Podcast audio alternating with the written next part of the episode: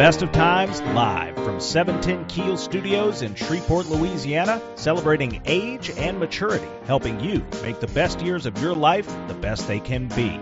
The Best of Times. Your host, Gary Calligas. Good morning, radio listeners.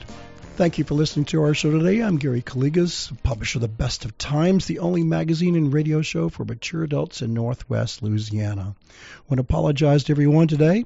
I have laryngitis. I haven't had laryngitis in about 13 years on this radio show, but it comes comes about, and hopefully. Uh, uh, you will not have, you will be able to understand me, but you'll definitely be able to understand my guest today. So again, I apologize. I do sound different, and my, my producer Ruben's probably going to try to change me. I don't know how I can do it, but there are always AI out there that can make people change. So again, thank you for listening to our show today, and also thanking those who might be listening via the internet at 710keel.com and the Keel applications. We do thank AARP Louisiana and Heberts Town Country of Shreveport, your Dodge, Chrysler, Ram, and Jeep dealer for being the exclusive sponsors of this radio show to provide you with beneficial information each and every Saturday morning. In just a few minutes, we're going to gain some information about the latest treatments of rheumatology. So stay to the show for some very beneficial information for you and your loved ones. It is Saturday, April 1st. Yes, it is April Fool's Day, but we're not fooling around today here on the radio show. But I do have laryngitis, so that's not a joke. Our show is being uh, broadcasted from the studios of News Radio 710 Keel a, and 101.7 FM, a Townsquare media station here in Shreveport, Louisiana. However, today's show has is not live and has been pre-recorded, so we will be unable to accept calling questions and comments from our loyal radio listeners. Be sure to pick up the April issue of the Best of Times at one of our 270 distribution locations.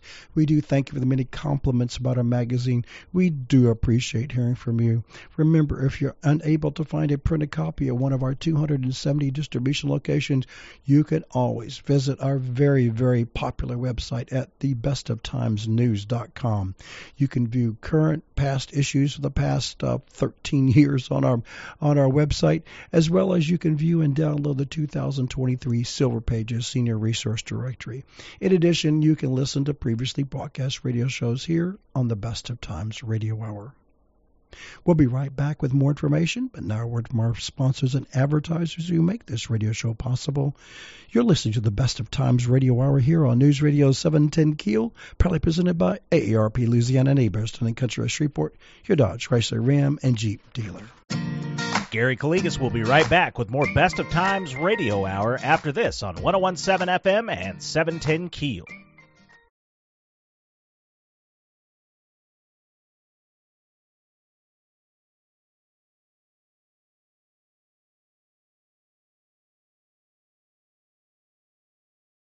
Gary's back with more Best of Times Radio Hour on 1017 FM and 710 Keel. Welcome back to our show, The Best of Times Radio Hour, proudly presented by AARP Louisiana and Town and Country of Shreveport, your Dodge, Chrysler, Ram, and Jeep dealer. I'm Gary Calligas. I do thank you for listening to our show. And again, I apologize that I have laryngitis today, but hopefully I'll be able to project and ask those questions of our, our, of our famous guest here, here on the radio show. So joining me on my show as a special guest is Dr. Robert Goodman, who is a board certified rheumatologist with Arthritis and Rheumatology Clinic located here in Shreveport. He's going to give us some information about the latest in treatments of rheumatology, rheumatological probably conditions. So thank you, Dr. Goodman, for joining us today here. Glad to be here, Gary. So, um, as in all fields, doctors, physicians, and scientists, new and improved treatments. So today, hopefully, we're going to learn about some new treatments that can help people that have various uh, RA and uh, hopefully can benefit them. But before before we're going to do that, I think my listeners and even myself need a little refresher about uh, rheumatoid arthritis. So, what is what is the what's the symptoms? Is, well, rheumatoid arthritis is one of about a hundred diseases that can have arthritis as a predominant or a portion portion a proportional part. I didn't know there were that many. Of, uh, what we only diseases, and so you need a rheumatologist because other doctors will say, "I give up." oh, okay. Go see a rheumatologist if if it's um and but in the top well, in those hundred diseases, there are about 10 diseases that are more common that are seen in rheumatology offices every day and uh, would be seen in a primary care doctor's office, an orthopedic surgeon's office very frequently. Rheumatoid arthritis is one of those diseases. The most common type of arthritis, Gary, is known as osteoarthritis. It's that wear and tear type of arthritis where you maybe get an injury in high school playing football, and um, 20, 25, 30 years later, you have osteoarthritis in that knee. Or you may uh, get um, problems with l- chronic lifting and you get wear and tear on the discs in your back, and that is a subset of osteoarthritis, the wear and tear arthritis uh, that is also known as degenerative joint disease when it involves knees and hands, but degenerative disc disease when it involves the neck and back. So that's the most common type of arthritis, more a mechanical type of arthritis, more of a wear and tear arthritis. Rheumatoid arthritis, on the other hand, is not a wear and tear arthritis, Gary. It's, it, we understand that it may be that the immune system makes a mistake and attacks the inner lining of the joints, causing inflammation in that inner lining. The inner lining is called the synovium, and they, that inflammation is called a synovitis. So, is that more frequently diagnosed in, in today in people? And what, of what ages? I was. Um, uh, well, rheumatoid arthritis is uh, being uh, diagnosed more and more today than it has been in the past. It tends to affect uh, women more than men. Approximately oh. three women woman Do we know for why? every man. Do we, we know? don't know why, but many autoimmune diseases, uh, with the exception of psoriatic arthritis, will affect women in a greater proportion than men. So rheumatoid, uh, so early age, rheumatoid is... arthritis and lupus are two of the classic diseases that affect women more than men.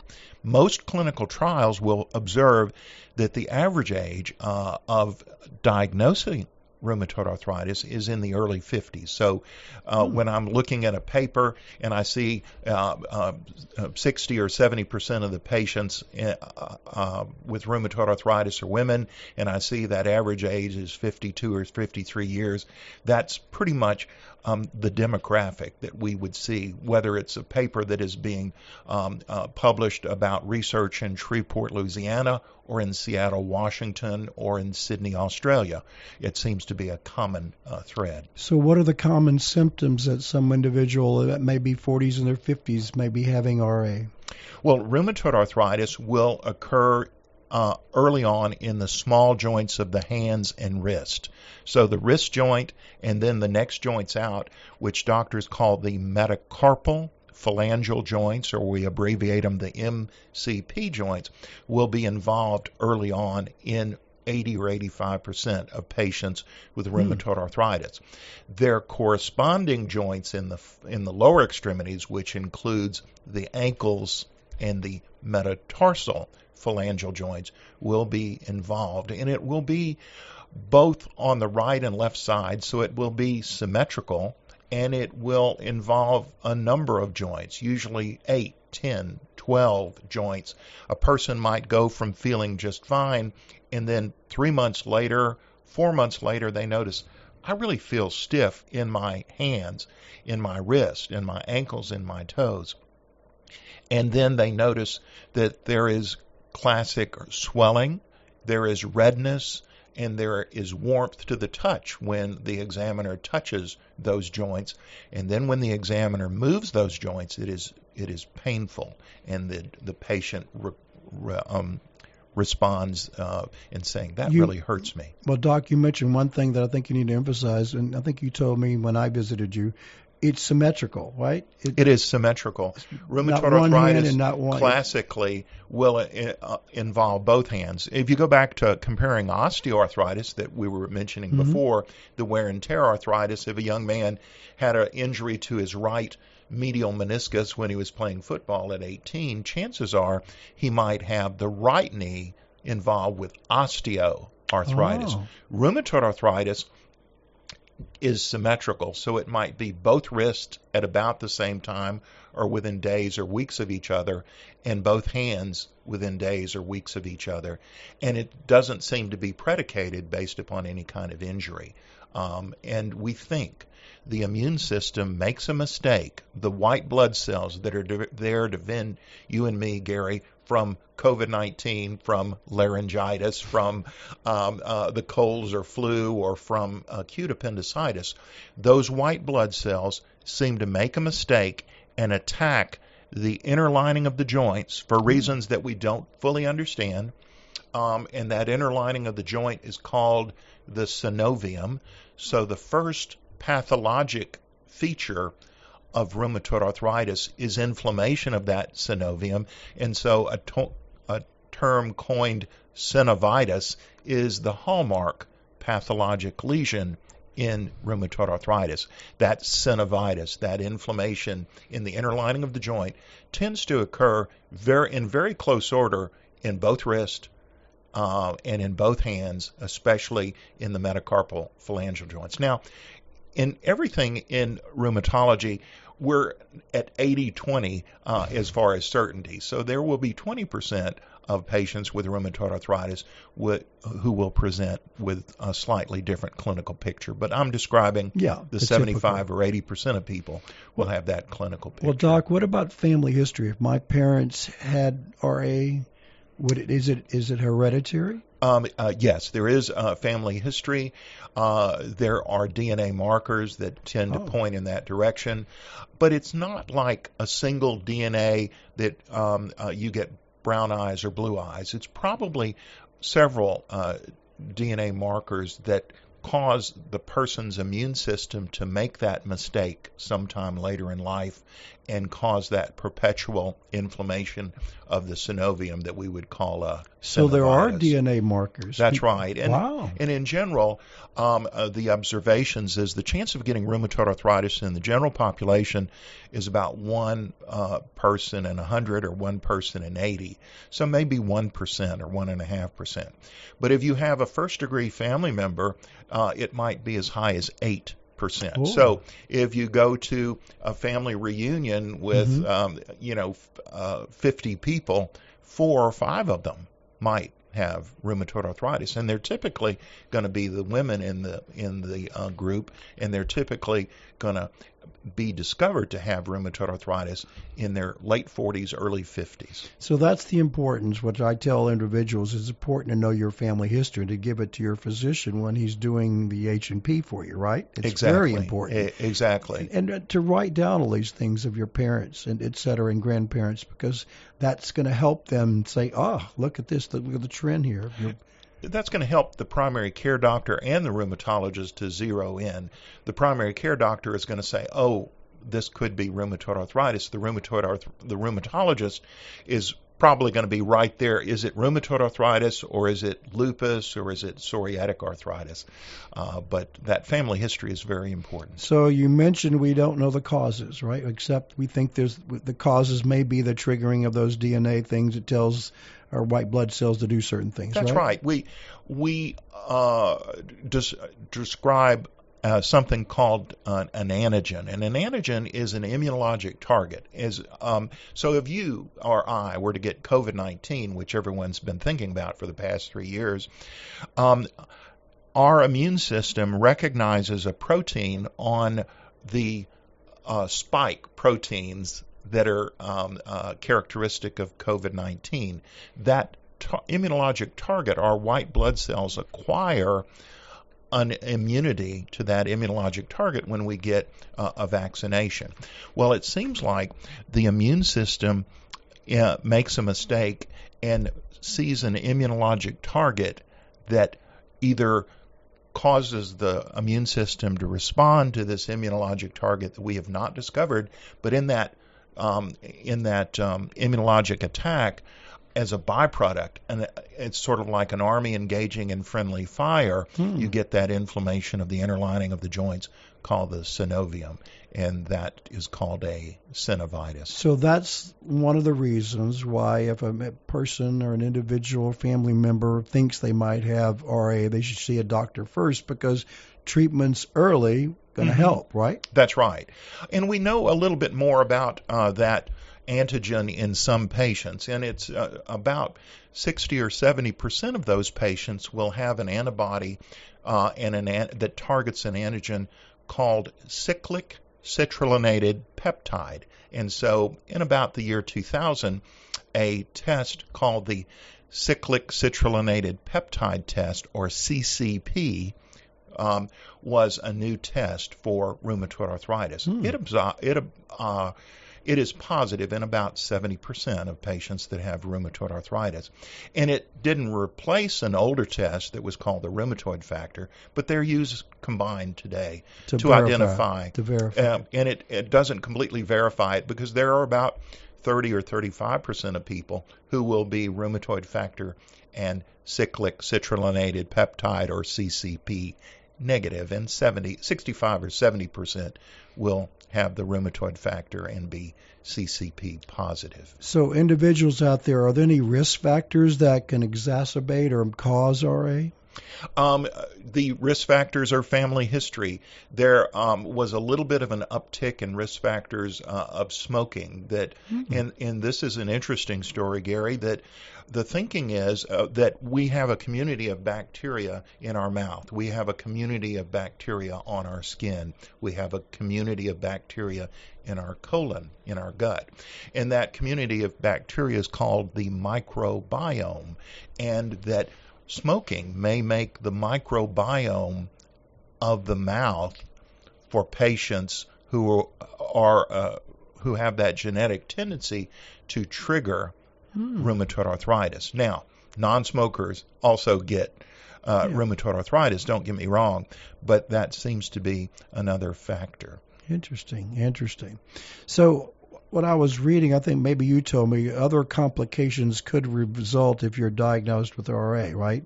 That's Like carp- right. Like Uh, carpal tunnel, things like that. Well, uh, carpal tunnel is uh, a situation where if you have rheumatoid arthritis in the wrist joint, the anatomic next door neighbor of the wrist Oh. joint is the carpal tunnel. So if, if um, you imagine yourself on a, a coach flight in an airplane and you're sitting in the middle seat and a big 300 pound person gets on the aisle seat and another one on the window seat and you're being squeezed in the middle, well, in rheumatoid arthritis, uh, that big 300 pound person is the wrist joint, and when it gets inflamed, when it gets swollen, it squeezes on that nerve that causes carpal tunnel syndrome. Wow, that's okay. Never do that. That's a good one.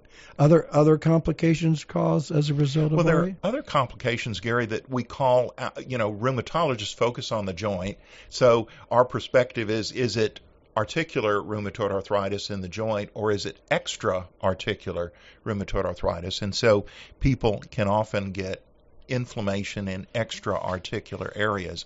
But it's that synovitis in the joint that uh, really clues us in. Those extra articular uh, manifestations can in, include rheumatoid nodules, and it can uh, include other things like inflammation of the eye or inflammation of blood vessels. We don't see those extra articular manifestations as much anymore because usually, if we're diagnosing the patient when they have the joint disease, those other manifestations outside of carpal tunnel syndrome might have occurred months or years uh, down the road. So we have medicines to prevent those other manifestations uh, from occurring. Uh, so they don't occur as much today with modern treatment as they might have uh, uh, a few decades ago before we had the modern uh, treatments for rheumatoid arthritis. Well, Doc, that's why I want to emphasize to all our listeners out there if they think they're themselves or a loved one or a friend, a neighbor, or a family, if they might suspect to have some of these symptoms, that the earlier the better to see a specialist like you, Dr. Goodman, is important. That's right, because we can uh, do several things. If we catch it early, we can control and limit the da- potential damage uh, on the joints. And that damage, if left unchecked, could cause deformities of the joints. So one other as- aspect I want to tell you, make sure everyone, uh, his his office phone number, if you want more questions or make an appointment, is 318-424-9240. That's 318-424-9240. He has a remarkable website at arth, A-R-T-H-D-O-C dot com. And they're located at 940 Jordan here in Shreveport. Or that's 740 Jordan. Oh, I'm sorry, 740 Jordan. I got you a little bit different location there. Um, the, the other one, one other follow up question. I had somebody ask me, is it recommended if a person has RA to do exercises of their hand? Does it help or hurt? Um, it is. Is it helpful? We need to control the inflammation and then doing uh, range of motion exercises are good, but strengthening strength exercises are not as good if you still have a lot of inflammation going on because that could lead to the deformities being more aggressive. So Wow. you have to it it's a nuanced answer and you would need to check with your rheumatologist and maybe a physical or occupational therapist Okay. for a more subtle uh, answer to that. Well, hold that thought. We'll be right back with more information. But now, a word from our sponsors and advertisers who make this radio show possible. You're listening to the Best of Times radio hour here on News Radio 710 Keel, proudly presented by AARP Louisiana Neighbors, Stunning Country of Shreveport, your Dodge, Chrysler Ram, and Jeep dealer. Gary Calligas will be right back with more Best of Times Radio Hour after this on 1017 FM and 710 Keel.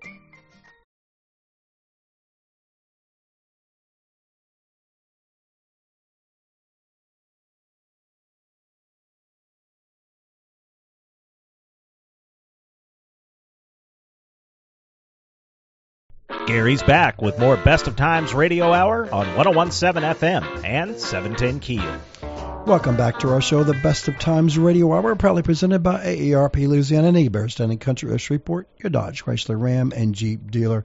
I am Gary Calligas, and I thank you for listening to our show today. But again, I apologize. I do have laryngitis, and I'm sounding quite different today, but I am progressing. And joining me on my show today as a special guest is Dr. Robert Goodman, who is a board certified rheumatologist with Arthritis and Rheumatology Clinic here in Shreveport. And he's given some fantastic information about rheumatology, as well as the, we're going to talk now about the latest treatment of those conditions. So thank you, Doc, for joining us today. Uh, glad to talk about treatments. So in in treatments, we have historical treatments and we have new options. So tell them about what historical treatment. Well, the historical treatments, Gary, um, go back to uh, um, primitive tribes would have uh, somebody chew willow bark, and willow bark has um, a chemical in it that is a cousin of aspirin, acetyl salicylate. It- Then in 1898 in Europe and in I've eight- got to ask a follow up. I wonder how those people back then figured out by. There were probably lots of different bark to try, but uh, it was like experimenting. they they tried different things and and so um, uh, the willow bark in some cultures was found to have an analgesic property acetyl salicylate Mm-hmm. in other cultures uh, chewing coca uh, which has Oh. uh, cocaine in it Yes. uh, and in other cultures um, chewing the bark of the autumn crocus uh, would be helpful for inflammation and that um, medication is called colchicine, which is used today for gout. And then, of course, other cultures would use the opium poppy to, to treat um, uh, pain. And so some of those treatments helped inflammation and pain. Uh, the b- willow bark and a little bit the colchicine are co- bark of the autumn crocus. But you you can imagine a Comanche tribe or a, um, a, a some uh, medieval, you know, um, tri- you know, groups in Europe or uh, Asia, uh, the opium poppy, Well, and, uh, or in South America, they would be hunting for ways to relieve pain, and those were the ways that we w- could relieve pain up until uh, 1899. Uh, when the Bayer Company uh, brought out uh, Bayer aspirin, they isolated uh, acetyl salicylic acid, which is aspirin, um, and that was the first uh, treatment that was different from uh, using um, primitive tribe uh, treatment approaches. Okay, so then what else? What? Um, and after that, uh, into the 1950s, uh, were the nonsteroidal anti-inflammatory medications. Also, in uh, early part of the 20th century, there was always the nagging question: Could rheumatoid arthritis be an infectious disease that we just don't recognize yet? Mm. So hmm. every time an antibiotic would come out, um, uh, that antibiotic would be used for rheumatoid arthritis, and then um, doctors might tweak that antibiotic um, to try to um, see if it would have more uh, uh, efficacious effects. The first antibiotic was sulfa drugs, and um, uh, Dr. Nanna Svartz at the Karolinska Institute in Stockholm, Sweden, put together aspirin from 1899 mm-hmm. with sulfa drugs in the 1930s, and she called this product sulfasalazine. So it was used for inflammation of rheumatoid arthritis in the 1930s, along with the inflammation for Crohn's disease and ulcerative colitis, and it is still used to this day wow. for those very diseases. Uh, well, after the sulfa drugs, along comes penicillin. So doctors tried to see if penicillin would help uh, rheumatoid arthritis, and it really didn't. Um, and then they put an amino group on penicillin, calling it penicillamine, and that had a brief use for rheumatoid arthritis in the 1940s and 50s through 60s. Also, at about that same time, the question is well, it, um, uh, penicillin goes after gram positive bacteria. Uh, sulfa drugs go after gram negative bacteria. Might the triggering mechanism of rheumatoid arthritis be um, a protozoa? Might it be akin to malaria. So in the 1950s, the anti-malarial hydroxychloroquine um, oh, uh, yeah. was approved for rheumatoid arthritis, and in short order, it was also approved for lupus as well. So antibiotics anti-bacterial uh, uh, agents and anti-protozoal agents were that first generation of medications. What what about? Uh, I think you mentioned the aspirin, but what about things like um, Advil and Aleve and those particular items? Well, Advil and Aleve are variants of aspirin. They fall into that first category that are called non steroid anti inflammatories. Then there's these medicines that are uh, the uh, antibiotic type medicines. The one that is used the most in rheumatoid arthritis and lupus is Plaquenil. The one that is used by our GI, our gastroenterology colleagues, mm-hmm. is uh, uh, self uh, is uh, sulfasalazine. Uh, that uh, was invented in the 1930s, and it is used for Crohn's disease, for ulcerative colitis, as well as rheumatoid arthritis. the nonsteroidals, like uh, ibuprofen are variants of aspirin. And okay. ibuprofen, so the nonsteroidals were used from 1898, 1899 in the United States uh, with aspirin till 2004. So for 105 years, Big Pharma was coming up with one nonsteroidal anti-inflammatory after another. Aspirin, the first nonsteroidal, would cause the platelets to be more slippery and could cause bleeding stomach ulcers, and it could cause um, kidney problems.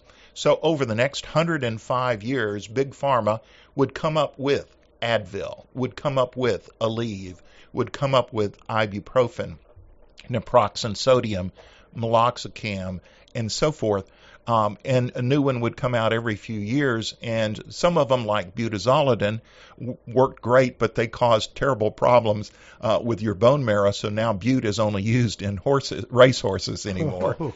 um, and then uh, they tried Big Pharma tried to get around the problem of the bleeding stomach ulcer uh, and also the problem of causing the platelets to be slippery. So uh, in 1999, 100 years after aspirin, Celebrex came out. In oh. 2001, Vioxx came out. And in 2002, a medicine called Bextra came out.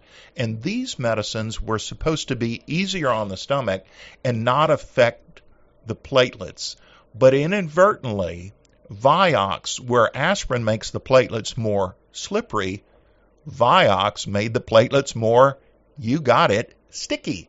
And so in 2004, the um, uh, CEO of Merck Pharmaceutical that had come out with this great product, Vioxx, and his name was Mr. Gilmartin, w- received some data that, oh my gosh, our medicine, Vioxx, a big bestseller in 2003 or 2004, could make the platelets clump together.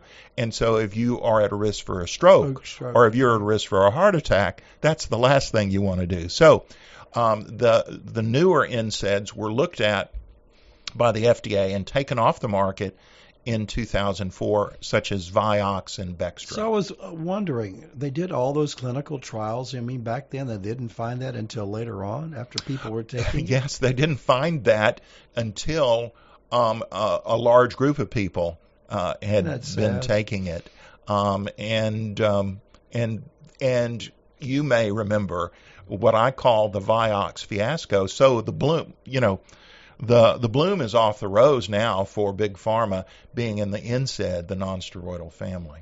So Celebrex is not in that category. Celebrex was in that category, but Celebrex was scrutinized back then by the FDA, uh, as was a new another new one called Mobic or Meloxicam, and it was the judgment of the FDA and the judgment of those pharmaceutical companies that they were not as bad an actor as Vioxx, nor were they as bad an actor as Bextra, and so Vioxx and Bextra were taken off the market, and the newer medicines in that category, no new medicines in the NSAID category have been approved by the FDA because there's big pharma has no interest in going further in that group anymore. Some of the new ones are now used by our veterinary medicine colleagues, but they're not cool. used in humans.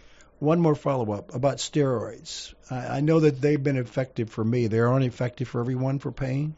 Well, steroids uh, were developed in the early 1950s at the Mayo Clinic, and in fact, um, uh, one of the originators of steroids and the discoverer of steroids won a Nobel Prize in medicine in the early 1950s for the cure of rheumatoid arthritis. Well, it wasn't a cure Wow. because it could really control the disease very quickly. However, um, uh, it didn't stop the inflammation. You, the patient felt better, the patient had less swelling, but there was still joint damage going on. And more problematic than that, if you take steroids for larger chunks of time, like six months, three months, six months, a year, 18 months, you get a myriad of side effects uh, such as elevated cholesterol, um, uh, elevated blood sugar, a tendency to gain weight, um, and that can cause all increase your cardiovascular risk. Wow. And so that led, led us to let's move on and go in a different but it's still prescribed in limited situations, correct? That's right. Steroids still have a room, uh, an area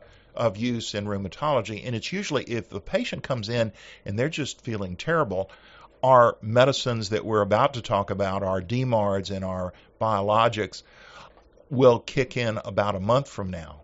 Uh, or about six weeks from now. So many times you may need the steroids to help to control the symptoms until these uh, newer medicines kick in.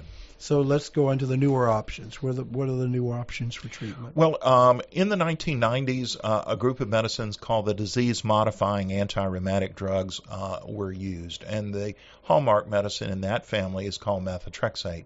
Methotrexate we were borrowing from the cancer chemotherapy doctors, so it was an anti-metabolite. It inhibits folic acid metabolism in our white blood cells, and that can help rheumatoid arthritis as well as psoriatic arthritis. However, it has its side effects and it was not as effective. It might control 20, 30, 40% of the patients with rheumatoid arthritis, but 30 but 50, 60, 65% would have an inadequate response to methotrexate. So that would lead to other medications what do you do if you have an inadequate response to methotrexate? So that was a dilemma um, until uh, about 1999 in the early 2000s. Then along came the new groups of medicines, uh, the biologic groups that uh, we can talk about next. Okay, I'll hold that thought. We'll be right back with more information. But now, word from our sponsors and advertisers who make this radio show possible. You're listening to the Best of Times Radio Hour here on News Radio 710 Keel, proudly presented by AARP Louisiana and Hebert's Town and Country of Shreveport, your Dodge, Chrysler Ram, and Jeep dealer. Gary Calligas will be right back with more Best of Times Radio Hour after this on 1017 FM and 710 Keel.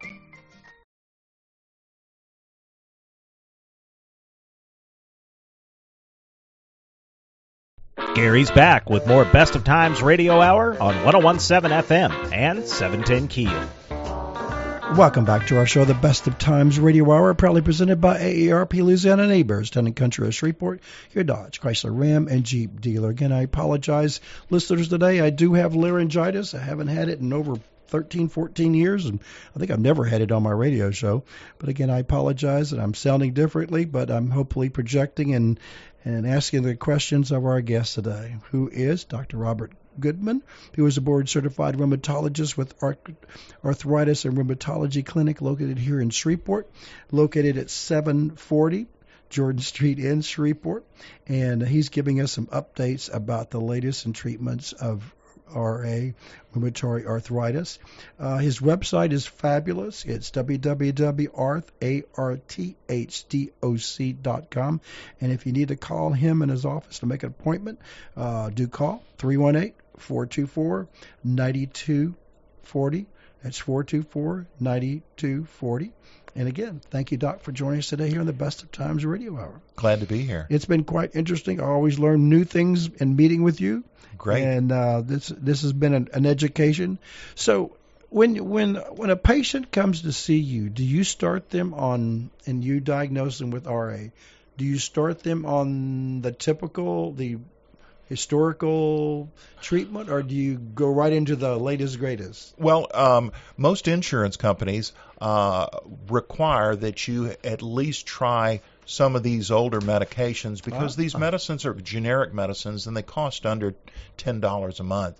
So um, most insurance companies uh, and most practices of rheumatology will at least try a three month trial of methotrexate for example, or maybe some of the other DMARDs uh, like Plaquenil that we mentioned earlier, or some, another one called um, leflunomide uh, for about three months. But if you get to uh, the two and a half, three month time frame and you're really having an, an inadequate response to those medications, then uh, it's reasonable to move on to these new biologic medicines. So, not to criticize. So the patients will tell you their their pain's still there, it's increasing, their deformity is increasing. Is that how you determine it's not working, not effective? Well, that too. But um, what I would do is there are 14 joints in uh, my left hand and 14 joints in my right hand, so there's 28 joints in the hands. Mm-hmm. So a typical tool that rheumatologists will use is called a disease activity scale 28 or DAS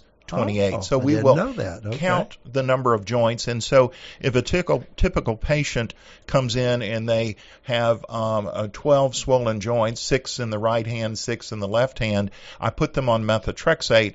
Um, I'm looking at lab work as we go forward in time, um, and I'm counting joints. And if the number of joints are going down, um, and if the patient says I'm feeling better, and if the lab tests show less inflammation, then that is several things going in the right direction, saying we're having a pretty good response to methotrexate.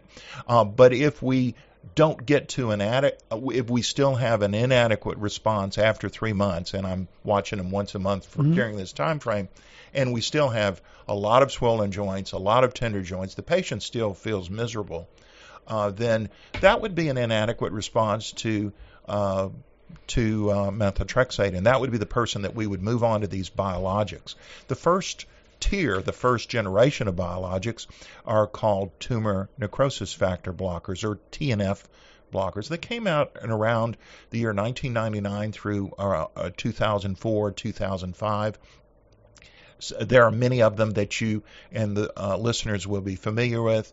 Enbrel was the first uh, TNF blocker, and Humira is another one. Another one is called Remicade, and there are others uh, uh, like Simponi, Aria, and, and that are used, uh, and they're still used today. And they are a subset of these large uh, organic molecules that have to be given usually as a shot.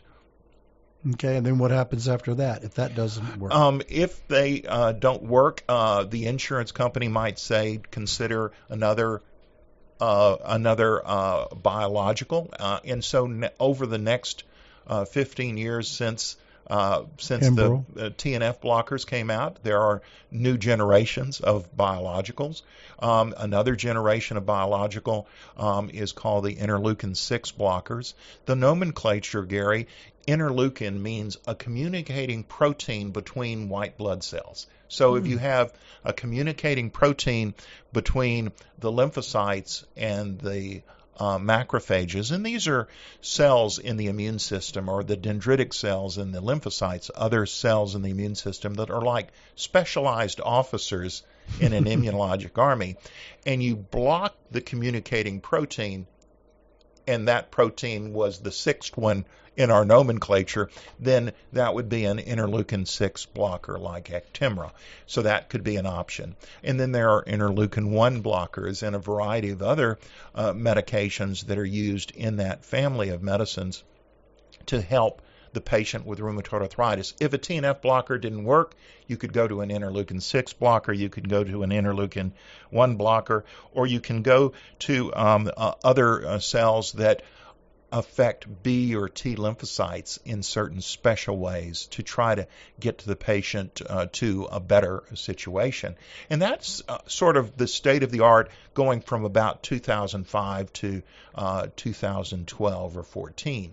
The biologics are big molecules. If you took them by mouth, your digestive juices would break them up and make them inact- inactive.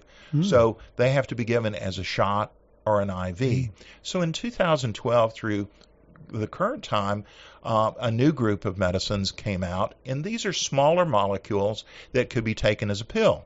Um, the first one that's in this family um, is uh, called Xeljanz, and two other uh, uh, medicines in this family. One is called Rinvoq, and one is called Olumiant. And these are all pills that are in the group of medicines called the Janus kinase or JAK inhibitors. And so they're the ones that are uh, currently uh, receiving attention. So if a person um, has had an inadequate response to methotrexate, or and if they've been put on a TNF blocker or one of the other biologics that ha- are, have to be given as a shot or an IV, and they're still not getting better, we have this new set of tools that are called JAK inhibitors or Janus kinase inhibitors, uh, and you see them advertised on TV.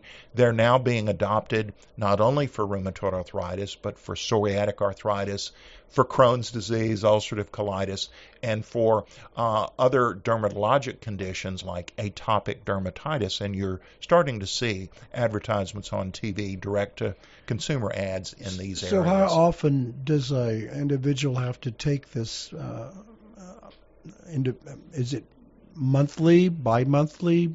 It it var- the biologics. Some of the biologics that are given IV can be every uh, every month or every two months uh, with Simponi Aria, and there is one biologic called Rituxan that is given twice a year, so it's six months Oh. apart.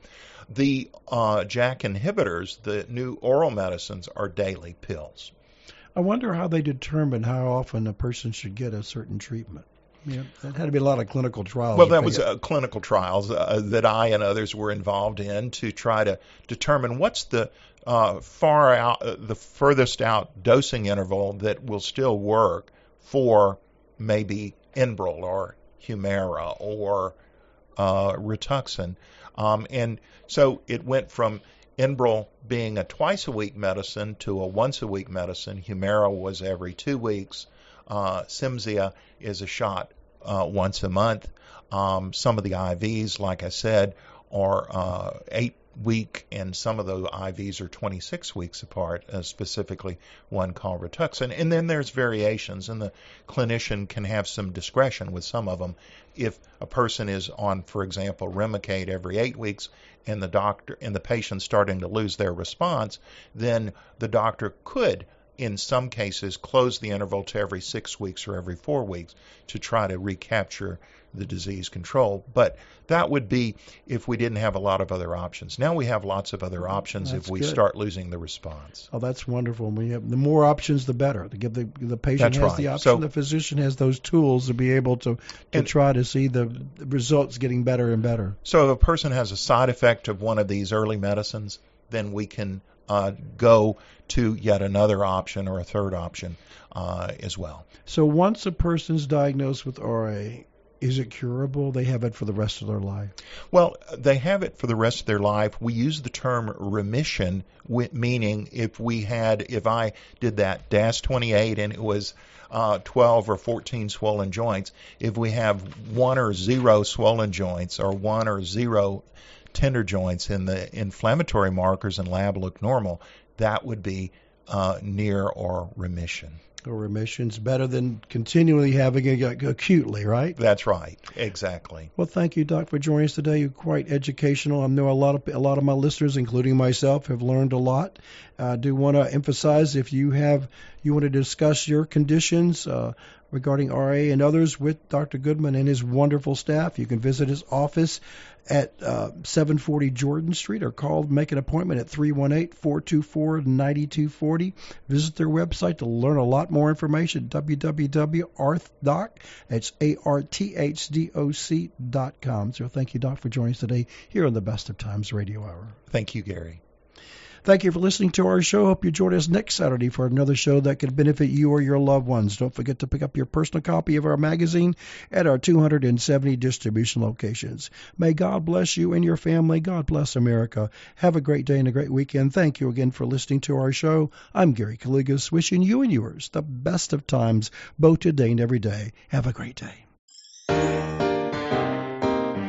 Thanks for listening to the Best of Times Radio Hour here on 1017 FM and 710 Keel. Be sure to tune in next Saturday at 9 a.m. for more Best of Times. This is 1017 FM and 710 Keel.